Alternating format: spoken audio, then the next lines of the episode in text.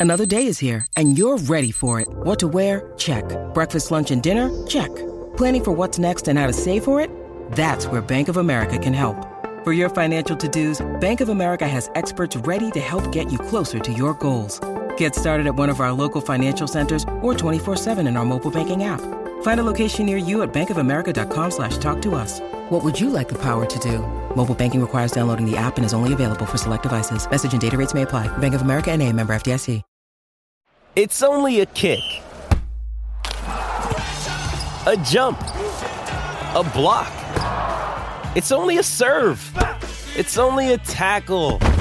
A run. It's only for the fans. After all, it's only pressure. You got this. Adidas.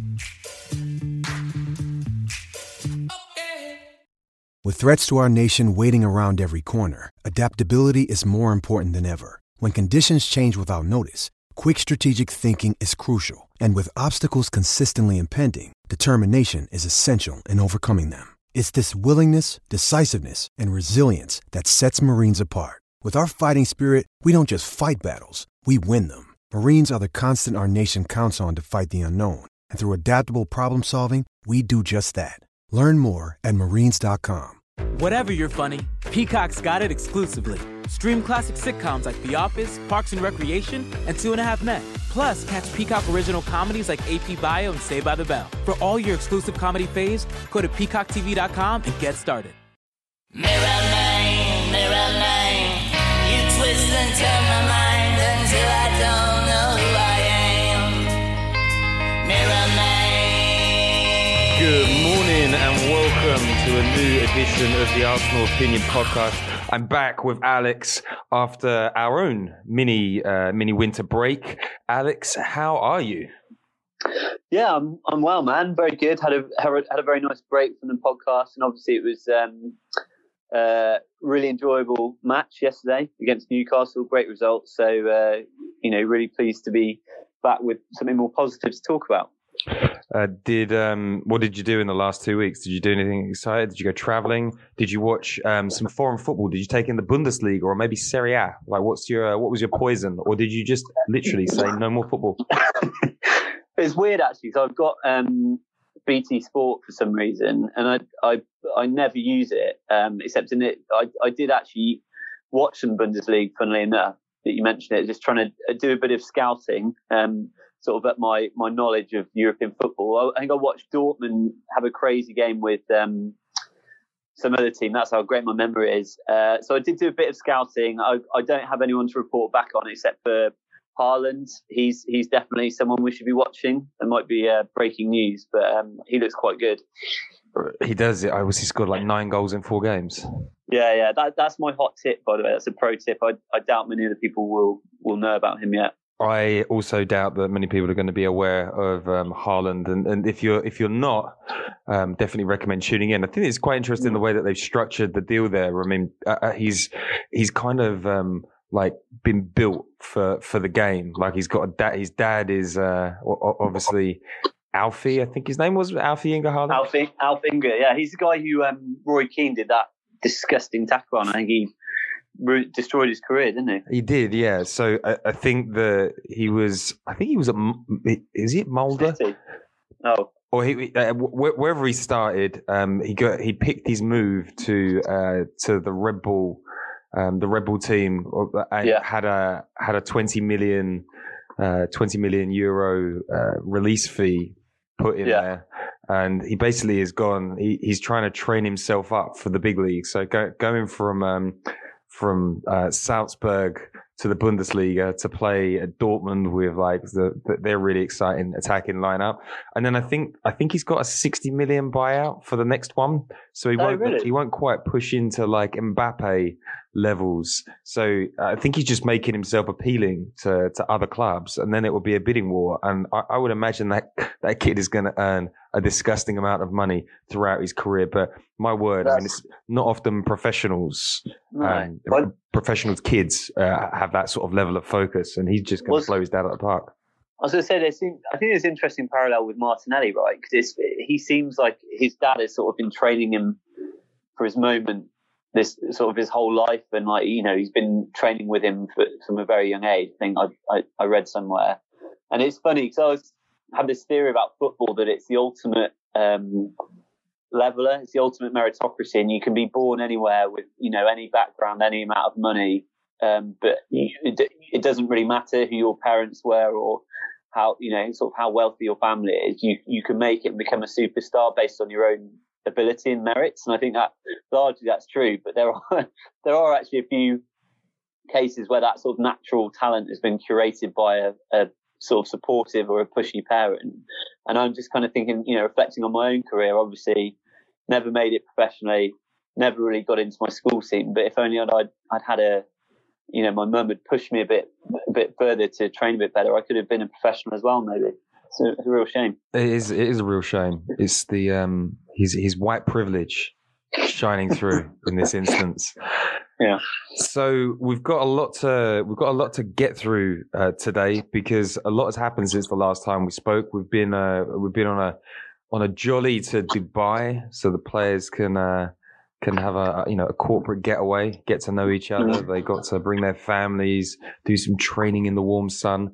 Uh, we've got the Matteo Guendouzi story. He's uh, had a big falling out with Mikel Arteta, and he wasn't in the squad. Mm. Um, we're obviously going to talk about the Newcastle game.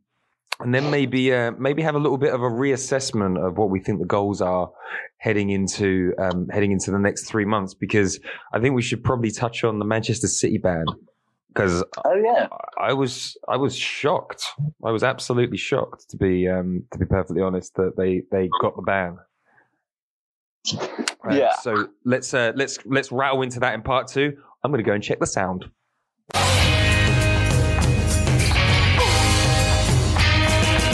Sound is good, Alex. The sound is good. So let's uh, let's jump into the game. We're gonna we're gonna roll with that tried and tested formula. Um, what did we like? Um, where's that? What's it? I forgot what the formula was. Uh, what, what, what was good? What was bad? Uh, and what could yeah. be? Um, oh no, it was uh, attack, defense, yeah. performance. Um, yeah. good, good, and bad would also work, but maybe um, a little bit limited. Um, so let's uh, let, us go through the, the, the three areas again because I think if there was a if there's been a pattern with Arteta, it's generally been that performance wise, great first half, shit second half. Defense yeah. has been solid, and the attack has been uh, tepid at best. But yeah. our kind of overall view was that he was trying to build solidity from the back, and uh, and then you know progress his thinking a little further forwards. Although he did say in his press conference that that wasn't the case. Um, yeah, uh, you know he he's trying to work on all things at the same time. So um, let, us let's, let's talk about the starting lineup because I think that that also indicates uh, like a shift in perspective. Uh, yeah. Uh, Baresi uh, back in the side with uh, with David yeah. Luiz. Uh, we see another start from Bellerin, but the key difference in this game seemed to be that Dani Ceballos has earned his way back into the starting eleven. Um, Alex, what what do you what do you think the the Arteta's thinking with Ceballos? Is this a, a, a weaker squad because he's thinking about Europa, or is this is this something that he sees in Ceballos that perhaps he doesn't see in other midfielders? Well, I think there's probably two things. I think I was thinking about this. You, you know, you know, if you're playing Newcastle at home, despite sort of our, our current form not not being great, they're they're likely to sit off you and let you have a lot of the ball. So actually, you you probably don't need a, a midfield destroyer um, uh, or a guy who's going to break up play like Torreira as much as you might in a in a, an away game or somewhere where we're, we're playing a better team. So I think the assumption might have been that you know they'll back up us, give us space. So actually having another guy who can play forward balls and and and you know look to progress the game quickly made sense. And he was obviously great at that yesterday. That was a, the sort of second standout performance he's had this season. I mean, actually, to be fair, it, yeah. I mean, what, what, was the uh, what was the original performance? Was it? It was, it was almost one of his first games, wasn't it? At home. Yeah, it was. His, I think it was Burnley at home uh, where he was he was really good. Um, but it's kind of, you know, so it's, it's obviously great. It's obviously a shame there have only been two and we're in February. It's partly not, you know, his fault because of injury, but I think injury, so playing in an Emery system, being very young and adapting to a new country, right?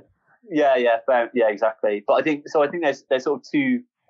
That, that was the first reason why it made sense to for him to play. And the second one is the sort of intriguing part. I'd love to know more about is um, sort of what Arteta said about the change in his attitude. He almost um, said he almost said his behaviour was bad, didn't he? Yeah, he yeah, basically said his behaviour was bad, and then now he's changed, and he, he, said he was played like an animal in training and on the pitch, and you're like, wow. Yeah, I mean, he, I mean, he, he really did play well yesterday.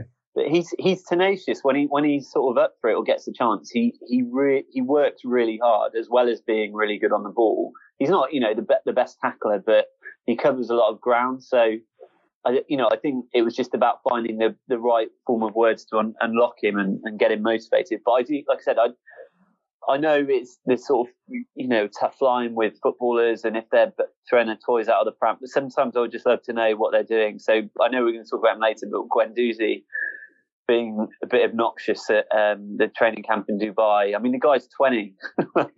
I, yeah, I just I kind of like to know what what what he said, and just uh, so I find it quite funny. But um, yeah, so it, it's obviously good. Ceballos has got over that and is impressing Arteta. Yeah, uh, it, I almost wonder, and again, we will get we'll, we'll go deeper into the Guendouzi story a little bit later, but uh, it's it's almost like the players are pushing the boundaries to see how far they can go. Ceballos has tried his luck it didn't work. So now it's like, well, knuckle down or go back and uh, sit with Zidane, who is not going to give you game time. I mean, if it, if he doesn't get a full time move to Arsenal, yeah, it's it's Villarreal, isn't it? It's yeah, not, he's not moving. I don't think he's. I don't, I don't, think he's made enough of an impact to, to get a big move elsewhere. So it really no. is important. But, I but can I just say, sorry, yeah. I, do you, you know what this is like? I mean, I think it's interesting, right? Each of these little battles is like a, it's a test of Arteta's leadership. And he's had, basically had to do that with every member of the squad since coming in as a, as a guy who's never managed before and, you know, questions about his experience and could he deliver. And he's basically won every single battle with each of these personalities, whether they're you know, big or you know, a, a, top player who does who's questioning his experience, or a guy who's got no like like Aubameyang, or a guy who's you know basically hates the fans and the club and, and wants to leave like Xhaka, or a guy who's got no confidence like Mustafi, and he's won every single one of these little micro battles of leadership and got these guys sort of believing in him, believing in the club, giving their all. He's done it with Ceballos probably the, arguably the only person he hasn't done it with is is Guendouzi, and I'd say that's probably just because he's a bit young and a bit, you know, being a bit stupid. Um, he's and, a bit daft, isn't he? He comes yeah, across that way anyway. Yeah, but the but the potential is we either we either get him to realise the opportunity, or Arteta does, and, and he becomes part of the team and a great prospect, or we move him on. You know, he's on a long term contract. He's he's an international internationally capped player at 20 he's a, he's a really talented guy, so we probably get quite a lot of money for him. So it's not it's a sort of win win really with him, isn't it? Yeah, and and uh, the Ceballos thing is interesting because nothing nothing focuses your mind like the threat of losing your job, as it were. I know it's not quite the same thing yeah. in football, but I, would imagine that maybe somebody behind the scenes is like, you know, you've really got to make a go of this. This is like last last chance saloon. You're a great player. Mm. Um, you've got a brilliant future. Like knuckle down and show us what you can do. So yeah. um, I, I, was excited to see Ceballos in the middle. I, I, I, have always have a view that he's a bit more of a dribbler than he is. He's actually like I, felt like the way that he played, particularly in the second half, um, mm. where it was very clear that it was like Xhaka give the ball to Ceballos. Um, yeah. Uh, he, he he just moves the ball really really quickly, like very positively. Yeah. He drives the play forward. So it was um you know, there were a few hairy moments yesterday where he wasn't paying attention. I still don't think he's fully adapted to the pace of the league, but he was definitely yeah. definitely shifted the ball around, and he definitely opened up a lot of space for Özil uh, and and the wide players in the second half. So I thought yeah. it was um I thought I thought it looked like a, a, solid move. It'd be interesting to see how he plays in a team that uh, presses a bit more aggressively, but when given the time, um, you know, he, he certainly knows how to um, bring some excitement to the game. So, yeah. um, talking, uh, uh, like, let's go back straight into Mustafi as well. I okay. don't think there is a better turnaround project in sport than what's happening with with Mustafi. The guy was broken. He had to go on the mm. dot com and basically say, "I've I've been shit and I'm sorry." The, yeah. the, the, but the, the attitude and uh, I'm, I'm going to say it, the fearlessness that he's showing in his game is quite something else. You know, there was, there was one Mustafi moment where he, where he played a bit of a, a wayward pass under very little pressure. Yeah. Overall, um, like he's dominant in the air, and I don't think he gets enough credit for that. He's also yeah. dominant in the opposition box, um, and his passing was phenomenal yesterday. Like eighty nine percent pass completion rate for somebody who was basically on his knees a few months yeah. ago. Like I know that you're a massive fan of Mustafi, yeah. Um, and you put your, and you put your foot in your mouth a few times by overpraising him. Like what? Like how how great does it feel to be completely vindicated? yeah, so I mean, yeah, I wear my Mustafi shirt now most days um, with pride. I think, uh, yeah, I think so. We're four. I think we're roughly four games in since we've had a Mustafi incident, which is progress, but that doesn't mean there's not one on the horizon. We should never, ever not remember to learn our lesson with him. Always um, waits in the wings. But, but you're right. I think, they, and again, this sort of selection that, it, and this is me and now contradicting what I've just said you sort of watching this end, you remember you and, and, actually it's worth it. There were a couple of Mustafi moments like that pass, but also just where he drops off a player that he should be attacking and yeah, he dropped off know, very early on, didn't he? Dropped yeah, off, um, yeah, uh, Joelinton. That, j- just let yeah. him run into the box. Yeah, but but the good the stuff you see and you remember actually, like he's fairly quick. He's he's a good passer generally. He's a better passer than Sokratis, and and actually having Luiz on the left and him on the right, spraying those passes out, I think is why Arteta picked him. Um, and he's good in the air, and he, you know, so he's got all the attributes to be quite a good defender. He's just got a brain that sort of goes into meltdown when he's under pressure. And actually, if if that can be ironed out, or at least made to be slightly less less bad, then yeah, he again, it's a sort of win-win. If we've got him to the end of the season, there's a, a body at the back who can do an okay job, um, but then there's someone we can actually re, like with resale value in the summer. You know, Arteta deserves a, an Oscar for that. To be honest, if he manages to do that, and I actually want to. I know we talk about performance at the end, but I think, well, in a minute, but I think what was what's interesting is like the start of the game you could see straight away the, the plan was drag, drag, and I think we did it against Bournemouth, like drag Newcastle over to, to our right. And then when we get them out, we're sort of, you know, passing back and forth. When we get them over there, for Mustafi to launch a ball across field to Saka, who's in loads of space. And we tried it a couple of times in the first five minutes, and then it stopped kind of clicking. And then that's when I think we started started to have a few problems. But it, it's clear that he's a big part of that game plan. And if it's not Luiz pinging those balls, it's it's him. So I think that's why Arteta. I think that's why Arteta's keen on him. But we we do need to just say, you know, this could all blow up at any minute, and you know, next game he could score eight eight own goals. We just don't know. And I think the uh, Arsenal fans, I mean, maybe just the Arsenal fans on my blog who are uh, some of a very special breed. Um, but the, the, the people are like, yes, I know he's playing well, but I don't want him anywhere near my team. And it's like I, I, I think people are failing to realize that this is not Arteta's squad. This is yeah. not his ideal. But I think I think that like what the strategy looks to me like he is trying to bring back the confidence of players that have lost it, and he's trying yeah. to at least bring their value back up yeah. to a reasonable standard.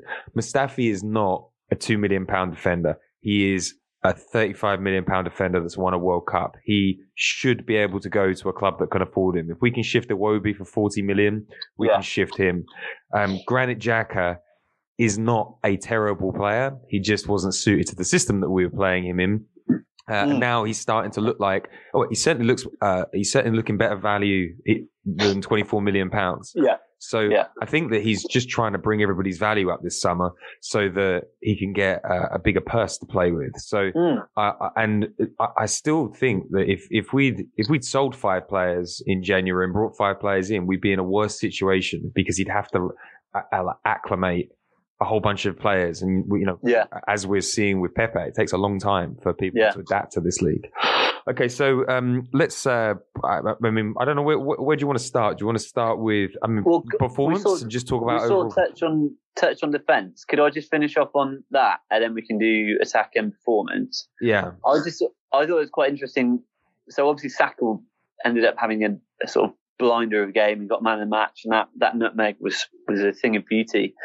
He um I think he actually, despite in spite of that, I think he actually struggled a bit with. Is it what's the guy's name? It's not Lazarus. Lazaro. Lazaro. Who's quite impressive. I, he had it. He was he was quick, and actually Saka tried to take him on quite early on in the game, and and couldn't. And and actually, I think that stifled quite a lot of our play because the plan was obviously to get it to him. Uh, there wasn't much as much of an overlap or as much of an understanding between him and Aubameyang as there is between him and Martinelli. So I think we he it, it, sounds counterintuitive. He did a man of the match performance and, you know, created an amazing uh, assist. But I think he, he struggled a bit in the first half, which is why we struggled. And I think on the other side, Bellerin obviously, you know, got roasted by, um, is it Saint-Maximin? Sam, Sam you know, Like a couple, a couple of times. But that, but, sorry, but the, the thing I was going to say, the, maybe Ainsley Maitland-Niles wasn't even in the squads, and I kind of I thought he was doing all right at right back. I don't know if he's injured, but I don't really understand what's what sort of happened there, especially with the signing of Cedric. But sorry, those are my defensive observations. Uh, and to to touch back on that because he, he did like I think Saka did have problems um, uh, against um, Lazaro in the in the first half, but testament to his character. He never yeah. shirked, and he kept on going, and he kept on going, and even the goal where he, you know, put the ball through the legs. You know, mm. it, it, he he didn't give up, and he's 18 years old, and he's he's fearless. And I think that yeah. that shows the sort of gravy that we've got coming through the youth teams. I yeah. thought um, my my defensive observations it was it was more of a worry, and I, I mm. know um, I called him San, San Traore.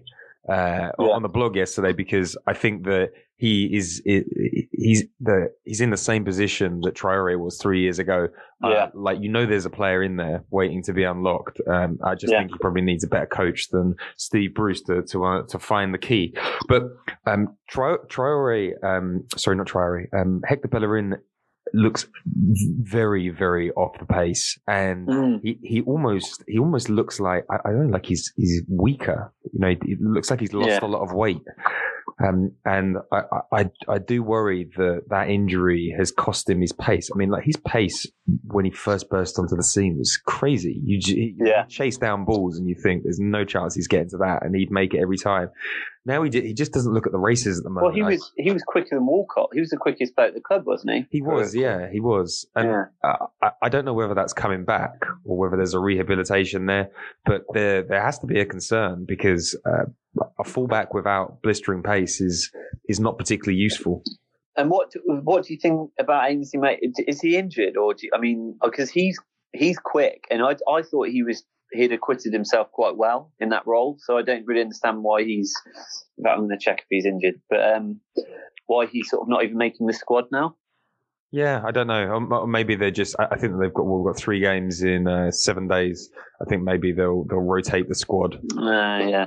Yeah, that's fair. Yeah. And and I don't think that he's ever. I mean, Arteta's comment about bad behaviour and attitude uh, was a, was a broad statement. I don't think that. Yeah. I, am pretty sure that I've never heard of um, Ashley, uh, Ainsley being a problem behind the scenes, but you never know.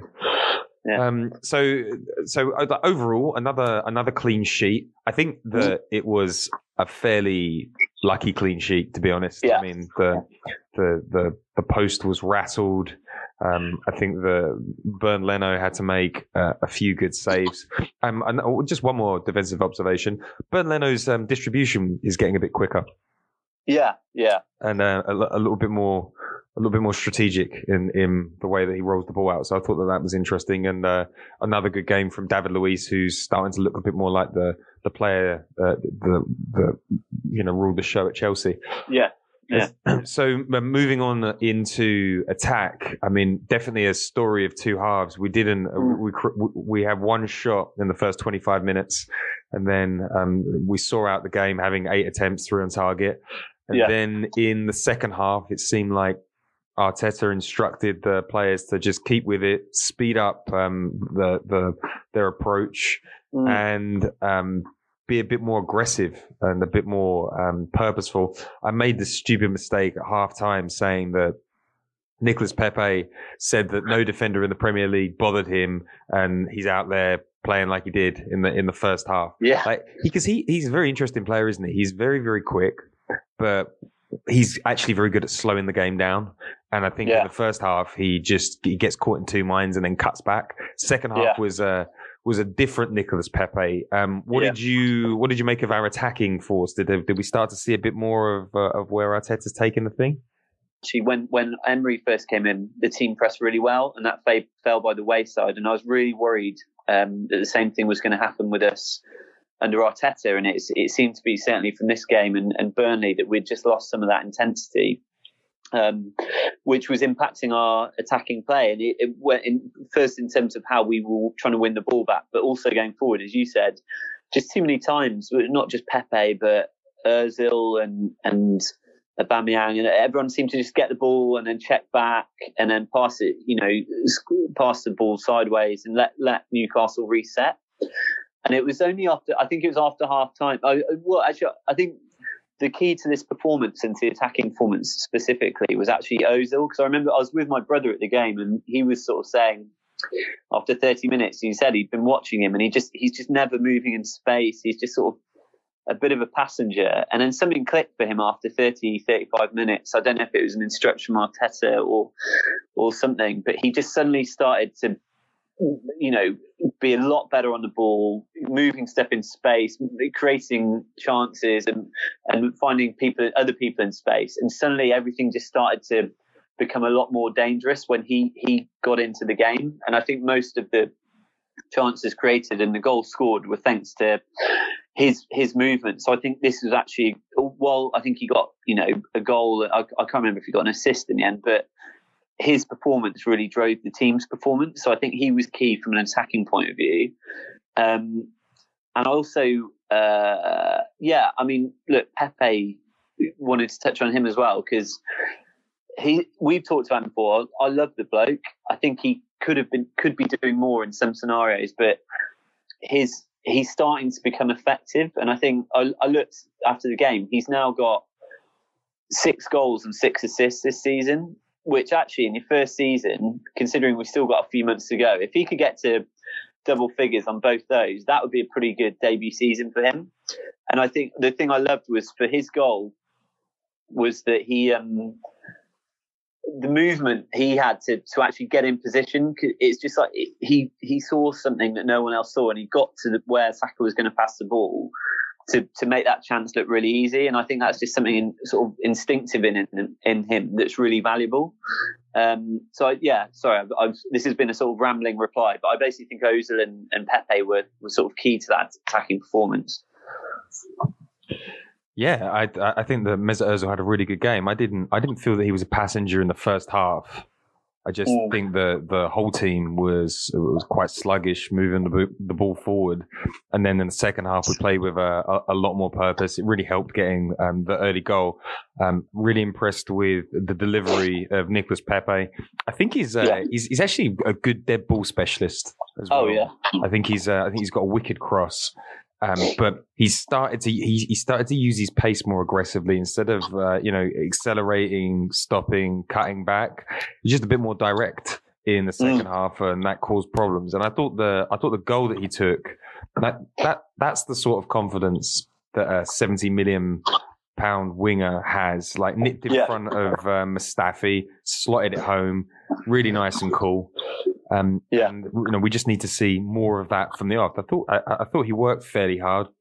I think um, other things. I think like everybody seems to lose their mind about Aubameyang playing out on the left, but I, I think Matt Scott mentioned so he actually plays better out on the left. Like he's not yeah. he's not good through the middle. Um, he can't hold the ball up. He gets bullied by defenders. I mean, sure, he's always going to sniff out goals, but I don't think he's yeah. as effective with the ball um, uh, with his back to goal than you know potentially um, Eddie Nketiah or yeah. um, or Alex Lacazette. So I thought the um, I thought the second half we started to see um, a glimpse into the future. It's still I still don't think we've had like a a wow this is what Arteta's game is all about moment yet. But there was there's definitely um there's definitely a bit more excitement about the way that we yeah. move the ball in the final third in spits and spats. Like there were a few sort of like one touch pass moves that were great. I think the I think the goal that uh, was it Lacazette or Mesut scored. There was like 35 passes in the build up. The, the yeah, most the yeah. most that's happened this season. Yeah, yeah, yeah. I'm really Can I just say something about that as well, which I just saw. I don't know if he did it deliberately, but Lacazette's touch before he passes to Ozil there is absolutely sensational. Um, I think it was sort of missed, but like I said, he might he might just falling over, but I thought that was great. And I, you know, it's kind of one of those weird Ozil goals where he somehow just doesn't hit it very hard at all, but it still eludes the evades the keeper. Um, yeah, yeah. I, I, I think the um, I think the most exciting thing is that we scored four goals, and I don't think we've done that in, in over a year. And Arsenal yeah. should be beating teams by four goals on the regular. So yeah. e- even if even if the scoreline was flattering, I'm I'm still excited that oh, yeah. the game happened. And also, you know, a lot of credit has to go to Arteta and the coaching staff because one of the big criticisms that we've had is that second halves are generally not very good and whatever they yeah. did in Dubai, we we definitely didn't fade physically in this game. No. I mean, there's like I, I I hear you on the argument that maybe it didn't look like we pressed as hard, but maybe we just pressed in a different way because um, Matt Scott, best best player in the world, um, he he's basically said that um, Arsenal reduced Newcastle to the fewest amount of long balls from the back all season. Uh, wow. Uh, the second least, uh, the team that reduced them the most was Leicester, who you know are arguably one of the best pressing forces yeah. in the league, and they beat them four or five nil. So it was uh, it tactically the the pressing was smart and it and it did the job because um, although mm-hmm. Newcastle broke away a, a few times, um, they you know they, they, certainly didn't worry us like a, a, Watford did earlier on in the year. Um, yeah. What do you um what did you make of Eddie Nketiah? His first Premier League um, start. Yeah, yeah. So I didn't didn't mention him, but I thought, yeah, I thought it was obviously the right thing to to give Lacazette a rest. He, his confidence is clearly on the floor, and he probably just needed a, a bit of time out. Um, and I think you know the obvious move would have been to put Mar- start Martinelli with the Aubameyang. Um, but clearly, uh, Arteta sort of believes in, in Nketiah, and he said he want, you know, he made the decision to not send him out on loan, so he needs to sort of follow through on that. And I think in a lot of ways, it was really vindicated. Like the, the, the main job of that number nine role now seems to be to lead the press. And, you know, he just chased everything all day. He was so, um, so energetic and covered so much ground and uh, run his, ran his heart out. And I, th- I think it's, it's a shame really that he had a really good chance, which he obviously missed, um, because he probably deserved that for, um, for the performance he put in. And I think actually, if you as a sort of understudy to Lacazette and a guy who can come in and cover a lot of ground and and, and help with that press. And I think he's um he's a great asset to have. So I, I thought he was good. And it, it's you actually start to look at the depth of our attacking options. You think actually we're in a we're a pretty good place. And I think for um you know I realised I talked about the attack without talking about Saka, but I mean, we talked about him at the top. Obviously, he just adds so much um, to to the attack. And I know you, I think you were saying that surely he deserves his chance on left wing, but I kind of think it would, he's get it. Does he need to be on left wing if he's creating lots of great chances and defending well from where he is at the moment? And actually just having him as another threat um, to play alongside of Aubameyang or Martinelli, I think is, is really good. Um, I don't know what you think on that. Yeah, I mean, he like it, that position could could be his. I mean, to be playing at that level at 18 years old. I mean, he's different to the fullbacks that they've got um, at Liverpool, like almost a more more traditional size for a left yeah. back in the Premier League, like much more built like Ashley Cole um, than, yeah. than, than, Robertson or Trent Arnold. But I, I, he's he's performing. He's playing out of position. Um, he's doing a brilliant job. Uh, I, I, just think his game has got so many levels to go. I, I really think I really think he's going to be um, a special talent for us. I'm a little bit nervous about the rumblings. Uh, yeah, yeah, rumblings about the contract. Uh, I'm thinking back to Raheem Sterling back in the day. Uh, and I'd imagine that a player of Saka's uh, mm. profile would probably quite suit uh, a, a, Liverpool or you know I think Chelsea have been linked as well. But yeah. overall, like he you know he, he's a he's a player that's taking his chances, and uh, it's it's uh, another you know. I think fans have lost uh, lost touch with sort of the players, you know, uh, over the last ten years. We haven't had many heroes uh, to get excited about. But um, bringing players through the youth ranks um, excites yeah. everybody, and it's nice to finally get some English players coming through that you can see a a, a great long term future for. So yeah. I thought he had a great performance um, against Newcastle. Um, it would be interesting to see what happens when um, so some of the more senior players come back into contention. Does he maintain his place there, or does Arteta move him a little bit further up the pitch? Yeah, I wonder with Kieran Tierney. I mean, what do you I, I don't think you can drop him at the moment. I think he's, um, you know, he's he's too valuable to the team. I mean, he got man of the match, and he's playing with you know four superstars up front as well. So I mean, can you imagine um, Tierney and Saka? Yeah, down uh, yeah. down the left. I mean, that's that's a that's a devastating uh, double act. Yeah, but like you said, I don't actually. Would you drop Aubameyang from that position because it's not he's not really a left winger. He plays that role sometimes, but he's basically a sort of left-sided striker um, when we're in possession. So I don't think you drop Aubameyang until he leaves. I think maybe more with a view to next season, and, uh, yeah, and then you, and then you do wonder who like who's going to play there next season if we do lose Aubameyang and Lacazette, which is looking fairly likely. Does does that responsibility fall on Gabriel through the middle? Or mm. does it, you know, like, it'd be interesting to see how we play that. And back yeah. to the game, um, o- overall, uh, overall performance marks. Like, how are you, um, how are you judging that performance in the grand scheme of the last nine or nine or so games? Well, I mean, you were saying you mentioned earlier about a wow moment for Arteta, and I, I was sort of thinking about that, and I think my my my again, it might sound counterintuitive, but my wow moments where I've really been blown away, I think we're Man United at home, um, Chelsea at home as as well until Mustafi sort of Mustafi things there, um, and then the Bournemouth in the FA Cup. I think uh, the, some of the goals there were just amazing team goals. I don't think this performance was as good as those performances. It wasn't as comprehensive, um, but I just think the you know, the result. And the other great thing is that you've got, we we were sort of dreaming at the start of the season about an attacking line of Ozil, Pepe, Lacazette, and Aubameyang, and they all scored uh, last night, which is is sort of really quite satisfying.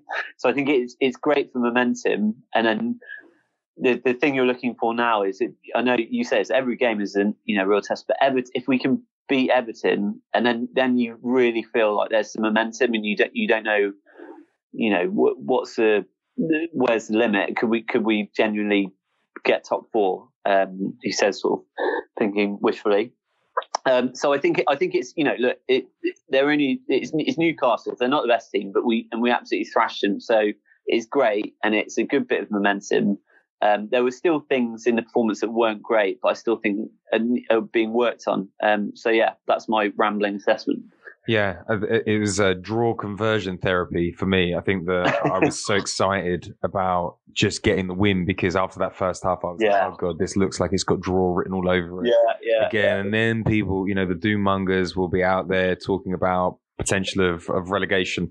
So, um, a, a big performance in the sense that Arteta's had a difficult time that you know he's trying to implement this process but if mm. you if you tell people to follow process and then the output is still shit people can lose faith pretty quickly yeah, um, yeah. i think the I, I, think it was a massive uh, performance for the players i mean they went a little bit over the top at the end of the game um, you know lacazette's uh, you know, fuck the haters post.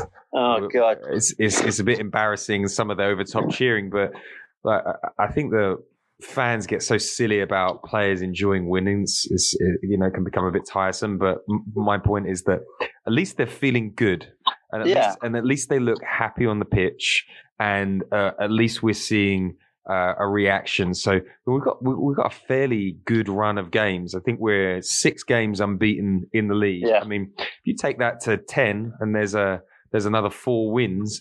That's a, yeah. that's a pretty good start to your career, considering you know the, the depths that this squad went to under under Unai Emery um, yeah. who obviously had to pick up off of the back of uh, Arsene Wenger. So I think it's a great performance, but we need momentum now. We need to find a bit of consistency, yeah. and we need to see.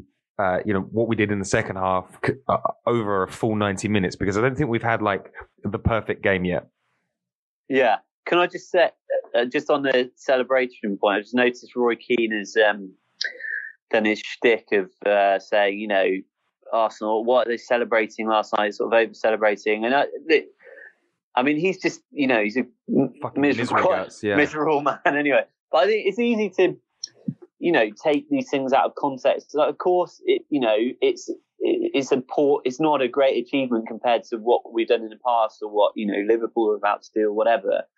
But you you've got to look at the context of where those guys, you know, Lacazette's form had been rock bottom. We haven't won a game, a Premier League game for quite a while, and we definitely haven't won as comp- We've only won, won six all season. Yeah, so and you know it was a really comprehensive win, and you know why not enjoy it and celebrate it as long as you're focused for the next one, which I'm sure they will be. It's just like oh, get over it, man. Like oh, celebration, please. It is. Uh, it is painfully pathetic that you know Roy Keane just hasn't moved his commentary game on in 15 years. Like you know, yeah. if a player celebrates something that isn't the World Cup final, Roy Keane's going to have a problem. It's like it's not real yeah. analysis. It's like it's, it's real gutter, uh, gutter sentiments in in my opinion. And it, uh, look, the Jurgen Klopp has basically created the perfect football team this hmm. season, mm. and in his first few seasons, they were celebrating, uh, you know, getting last minute draws uh, away from home and you know beating teams like West Brom. So I, am mm. if if the players are happy on the pitch, that makes me happy as a fan because definitely yeah. hasn't felt like that over the last few years. So like you know, good, good luck to them. At least it feels like there's a bit of um, bit of spirit coming back to the dressing room. Yeah, exactly. Yeah. So we're heading to uh, like we'll we'll just start part three. We're just going to roll right through because the United Chelsea game is coming up. I wanted yeah. to start on the race for top four um, because now it's a, a, race for the top five potentially. Yeah. Um, with Manchester City taking a Champions League ban, we are currently at, at the time of this um, podcast, we are six yeah. points from fifth, seven mm. points from fourth. Oh my I mean, god! You don't want to look dream. at it, but it's, that's not a lot of points, right? Yeah, no, dare to dream. Why not? Um, I mean, yeah, we'll have to wait to see what happens with United and Chelsea, and then you start. I mean, this is what's what's great, and what you didn't have when Emery was there. You you start to you get the hope back a bit, and you start to look ahead at the fixtures. And you think, well, we could we could win that, and we could win that, and you know, I, I think that as I said, I think the the real interesting one will be Everton because we're probably you know, we're in a similar on a similar road to recovery as them. Uh, they've got a, obviously a pretty good manager, and if we can do something against them, then you know we'll we'll leapfrog them for a start. Uh, you know, but then we're we're it's really on, and I think the belief will come back, and we'll see performances get better and better. Um, so that for me is going to be a, a really a really big one. Uh, so what do you think? Where do you, where do you think we've got a better chance? Uh, Europa League or going for top four because Emery made the big mistake last year of betting on Europa League and we had that disaster at Palace. Yeah. We went on a horrendous oh. run where we basically threw away third. Don't, don't remind me. Yeah. Yeah. What do you, um, what, what do you think? Because, um, I think Inter Milan had a bad result against Lazio. Yeah. Yesterday, if I'm correct. Um, and it, that's a team with like Ashley Young and Lukaku in there. And I know Lukaku's like is a, is a good striker, but it wasn't very good for United. I don't. Uh, mm-hmm. do you? I think that they're the only team that I would really fear outside of um, United. Yeah, like, I mean, what, I don't. What do you think? I don't know enough. it's my lack of respect for the Europa League. I don't really know enough about who's sort of left in there. I would always say that banking on a cut to get you, you know, is, is obviously higher risk.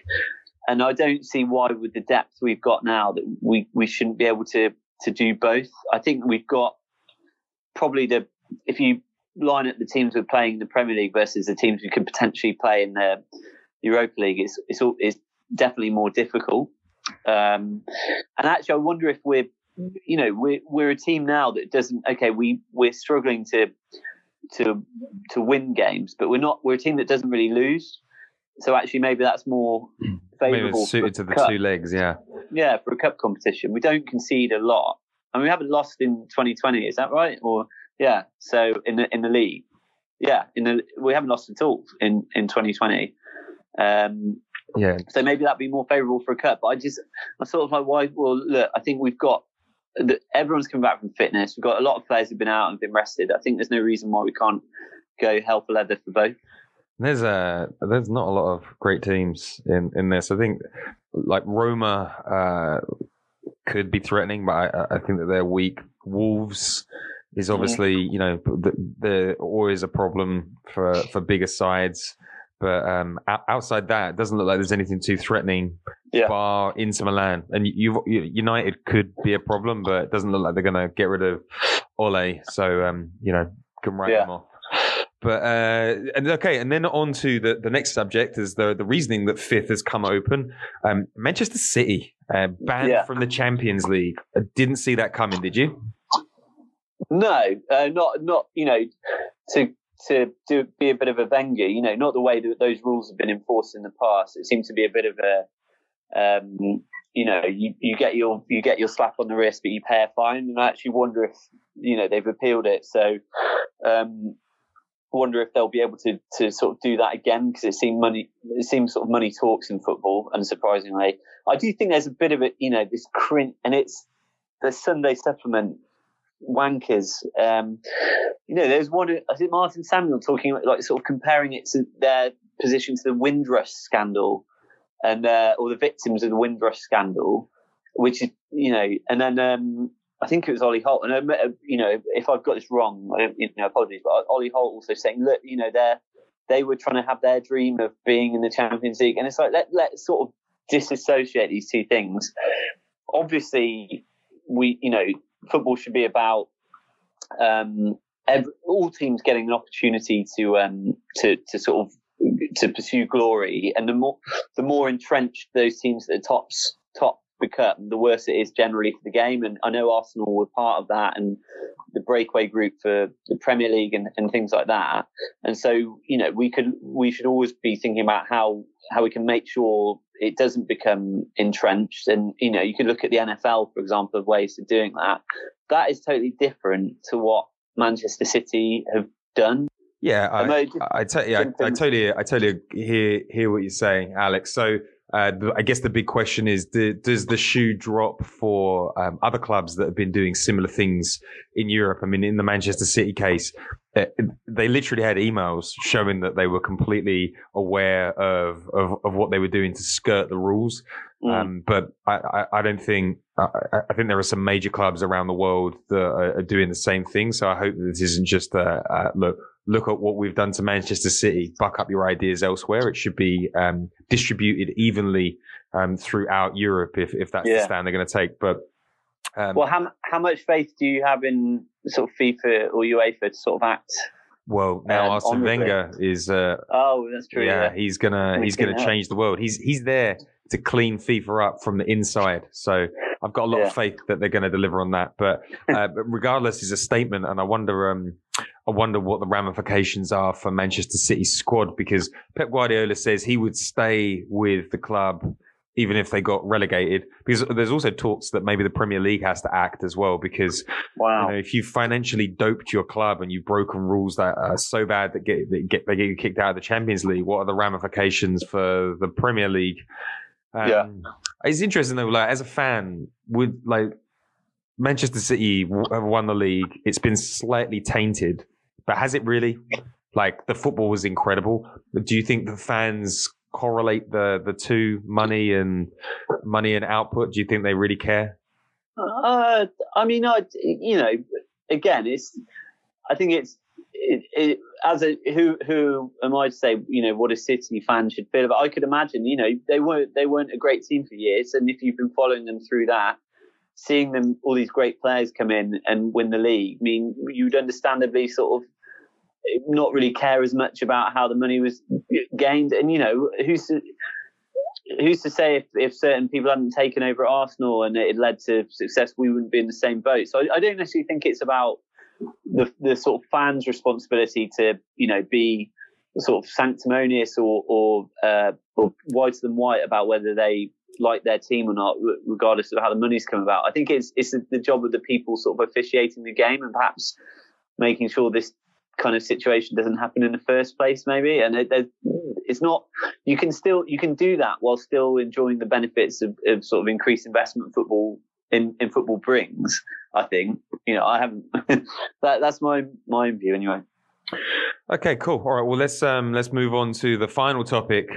Mm. Uh, I I told you um at, at Christmas that uh, Matteo was uh, a bit of a problem child, and here we are. Um, Arteta um said that you know behavior didn't map, match up to his expectations and uh, that was the reason that he was dropped. He didn't actually specify that it was Guendouzi, but um, yeah. it's pretty clear that you know he, he, he's fit and he's he's he's a hot player and he's mm. not in the squad. And then the Telegraph followed up the story uh, with. Uh, news that he had a massive bust up because Arteta and the training staff didn't feel that his body language or attitude uh, at the Dubai training camp uh, w- was good enough, and apparently the the row spilled into the hotel. Um, yeah, you kind of feel like it's one of those moments. Everybody's done it in their one of their first jobs where you just won't let it drop, and you should. And you you know as you get older, you learn that restraint, and that actually there's not having an argument with authority never really ends well. Um, yeah, yeah. What do like what what do you what do you think here? I mean, it it feels firm, and uh, one of the things Emery lacked was consistency. Uh, if yeah. everybody's treated to the same standard, I think that's good for the squad. Do you see this being terminal, or do you think that this is just a smack on the wrists uh, for well, somebody, as you say, is young? Well, I, yeah, I think it, it, it, it, there's a, it depends really. He's he's young. He's he's he seems quite close with a couple of the senior guys in the team who are bought into what Arteta's doing. So you'd hope one of them would say, "Come on, don't be ridiculous. You've got a really good opportunity here, and um, you know, sort of just put, keep your feet on the ground a bit." So hopefully it's not terminal. And we've seen, you know, Xhaka obviously come back from much worse, and Ceballos obviously has, has, has done something similar. So I think with our, the thing I like about Arteta is. Um, and, and especially as compared to Emery, is there is clarity and consistency in his approach, which is sort of the attributes of a good leader. And he, he's fair. Um, he doesn't make these sort of arbitrary decisions about dropping people and trying to shift blame that, that Emery did. Um, and you, you have to believe that he will give Guendouzi. The thing I like, the, the approach Arteta seems to be taking is he picks a team based on how players have performed in training. Uh, no, no other criteria sort of needed, which is in a way is quite good because then if you go into each training session thinking, shit, you know, shit, I really need to pull my finger out if I want to play on Saturday. Um, that's a great way to get the most out of players. And if he's con- as long as he's consistent in that approach, then it, it should work. And like I said at the top, if um, if it doesn't with Guendouzi and he continues to be, you know, want to be difficult, then you know we sell him. We will probably get quite a lot of money for him, um, considering his age and his ability. Yeah, it's um he's potentially a jewel that could be picked up by a, a, a Paris in the summer mm. for quite a yeah. hefty amount if he continues to be a problem. His stock is obviously quite high in Europe. I think he was made named the second most valuable teenager in the world as uh, as as early as May. Um, Do you know what year. he's got? He's got Juventus energy all over him. I could see him in the Juventus kit. Yeah, um, that's a that's yeah. a really that's a really top shout. um, it, would it, be a shame though because he's a talent, and the problem with being yeah. young is you gen you genuinely don't see what is uh, an opportunity because you don't have the experience. So, which makes it all the more impressive when you see young players that just knuckle down and get the fuck on with it. Uh, because I certainly would be more in the Guendouzi camp uh, as yeah. a as a as a young person in business. But um, yeah. I, I, guess it's um, I guess it's all down to him, isn't it? Because yeah. he'll be needed for the rest of the season, and it's whether he wants to continue the fight or whether he wants to get back in the back in the starting eleven. Um, because yeah, yeah. there's you know if he does want to leave in the summer, uh, very difficult to buy a young player and justify a massive price if you come with attitude baggage. Yeah, yeah, that's true. Yeah. Okay. So, um, I was, well, I was gonna, are we gonna? Can we? Are we wrapping, or can we just talk about the signings quickly? Because I don't think. Let's we, talk uh, about the signings. Let's talk about Pablo Mari and uh, Cedric Suarez, which was a bit, uh, which which was a bit of both odd signings, if you ask me. What do you do? You think there's a more? To, I mean, their you know their sort of ability is or lack or sort of lack of star quality has sort of been well documented. But do you think there's more to it? The thing I can't get out of my head is is this sort of part of the sweetener with with an agent that means we, we take these guys for a bit and then in the summer we get we do a madness on someone really exciting. I think that there's um I think that you just have to read between the lines of what's said in the press uh, mm. and and then just do a bit of research yourself. Raul has a favored agent that he likes to yeah. use, or a group of favored agents that he likes to use. Uh, you know, jams this Canelles into deals. I mean, Canelles recommended Emery. I can't believe that anybody worth their salt at Arsenal recommended um, a manager with such a, a, a, a dismal record um, when it comes to the sorts of things that we needed um, at the time. Poor communication, couldn't speak English. I mean, it's quite quite an effort to get that man through the door. Yeah. So um, the reason that I'm uh, going over that old ground again is um, when things are not transparent, uh, you you you cause a focus on on the decisions and why you make them. And look, I understand that super agents are important in world football. Dortmund have got a mm. great relationship with Raiola, and that helped get the Haaland deal uh, over the line. Yeah. My my concern is when um, you don't quite understand why things are happening. And look, it maybe Raul said yes to Cedric Soares mm. because they're like, well, you know, three, four years ago he was a hot thing, and maybe we can get him back playing again. And he, yeah. he, he he takes over a little gap for us, but. Uh, it, I would suspect that we've taken on an average player like that because there's something sweet coming in the summer. Yeah, I, I hope, but even then, I, ju- I just it, it's not it's not the way to do business, is it? I mean, no. that that that is not um, that is not a, a elite mentality that you sign yeah. a player that Southampton Southampton thought were completely shocked. Couldn't believe that we'd pay a fee for a player that was injured that they thought would go to a, a lower level club. And Ra- Ralph Hasenhüttl is a good judge of talent. Yeah. Uh, so that one was odd. Um, so you've got your you've got your odd signing in Cedric Suarez because uh, I mean, unless Arteta does a master masterful job, I don't think he's at the level. Then you've got Pablo we, We also didn't we also didn't need a right back. That was a, arguably that's the one position we we're pretty well stocked now. Yeah, I, I mean, I, would be very surprised to to see him play that much. I mean, I think he's um, I think he's got a fairly good record m- moving forward. Uh, someone mm. was hmm. talking about assisting the assister. I think he's, uh, you know, he, he makes like one key pass a game or average, yeah. like near, there or thereabouts. The Pablo Mari deal is another one of uh, uh, of Raul's agents, yeah. I believe. So I think uh, Cedric Suarez was Kia. Um, I think Canales is Pablo Mari's agent, if I'm correct. But mm. this, but this one, you're like, okay, well, I can kind of see it, right? The guy has had a breakout season. He's 26 years old. He's peak. He's tall. He looks like Per Mertesacker. He just won the Champions League of uh, of South America. Mm. And he's brilliant at playing the ball out the black. He leads a high line and allowed Flamengo to play a different style of football, and yeah. he's probably going to cost us sub ten million. I, I can see I can see why you would take that gamble. Yeah, yeah, right? no, I think yeah that one makes more sense. Um, but uh, the Kike Marin is, uh, who I think is a, a, really fun journalist, obviously gets a lot of joy from bantering with Arsenal fans. But he basically said the Mari and Suarez are not Arsenal level. These are Raul signings. But it, then he responded to an Arsenal fan TV tweet and said Arsenal have already signed two players for the summer, and he thinks that they're really good players. Uh, so, you know, like yeah. uh, maybe that. I mean, I don't know who that. You know, could it be Upamecano? Uh, but I was, yeah. I was watching his video of him against Bayern Munich. He's a very clunky player. Reminds me a little bit of Sol Campbell on the ball. Yeah, yeah, yeah. Um, might, might it be uh, Felipe Melo or oh, who else? One of the people we've been linked with. But oh, yeah. what's the what's uh, what's the Chelsea guy called? Sal- Salomon Kalou. Have we finally got it? Who's he's still playing, isn't he? He's still playing. He? He's at final. Oh. Yeah. Um, Charles N'Zogbia. Yeah. Yeah, he really tried to leak his way into the club, um, but uh, but I don't know. But you know, like if if, if we sign uh, a couple of superstar young kids this summer, or uh, I, you know, we're obviously looking at uh, an interesting profile of players. We were looking at the um, Gueye uh, videos.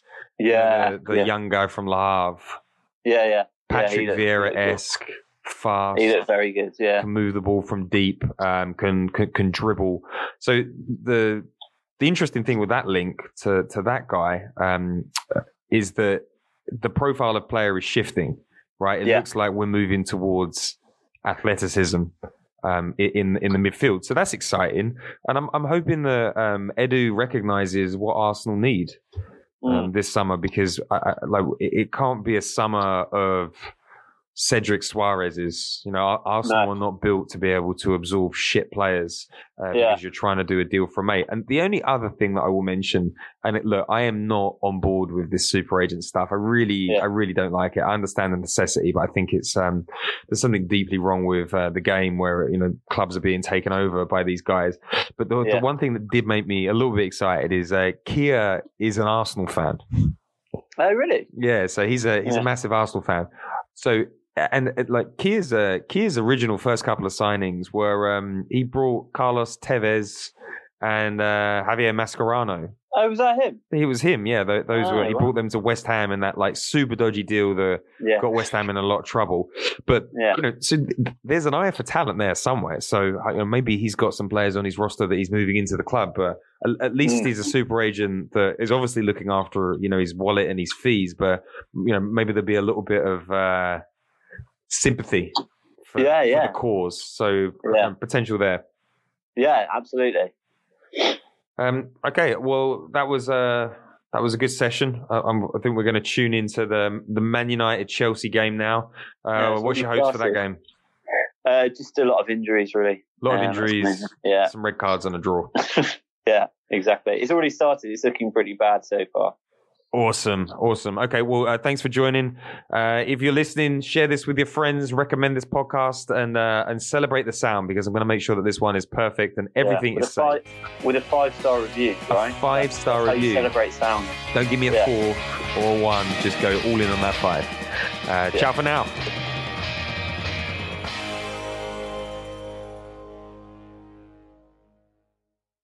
Hi, I'm Dr. Andreas Michaelides, Chief Psychologist at Noom. But what's Noom and why does Noom need a Chief Psychologist? Noom is a weight loss program that works, with results that last. Because we know that changing the way you eat starts with your mind. With Noom's proven psychology backed tools, one on one coaching, and flexible plans that emphasize progress over perfection, you'll have the tools you need to change your relationship with food. So sign up at Noom.com now and lose the weight for good. That's N O O M.com. Sports Social Podcast Network. Okay, round two. Name something that's not boring. A laundry? Ooh, a book club. Computer solitaire, huh? Ah, sorry, we were looking for Chumba Casino. That's right. ChumbaCasino.com has over 100 casino style games. Join today and play for free for your chance to redeem some serious prizes. ChumbaCasino.com. No purchase necessary. Where prohibited by law. 18 plus terms and conditions apply. See website for details.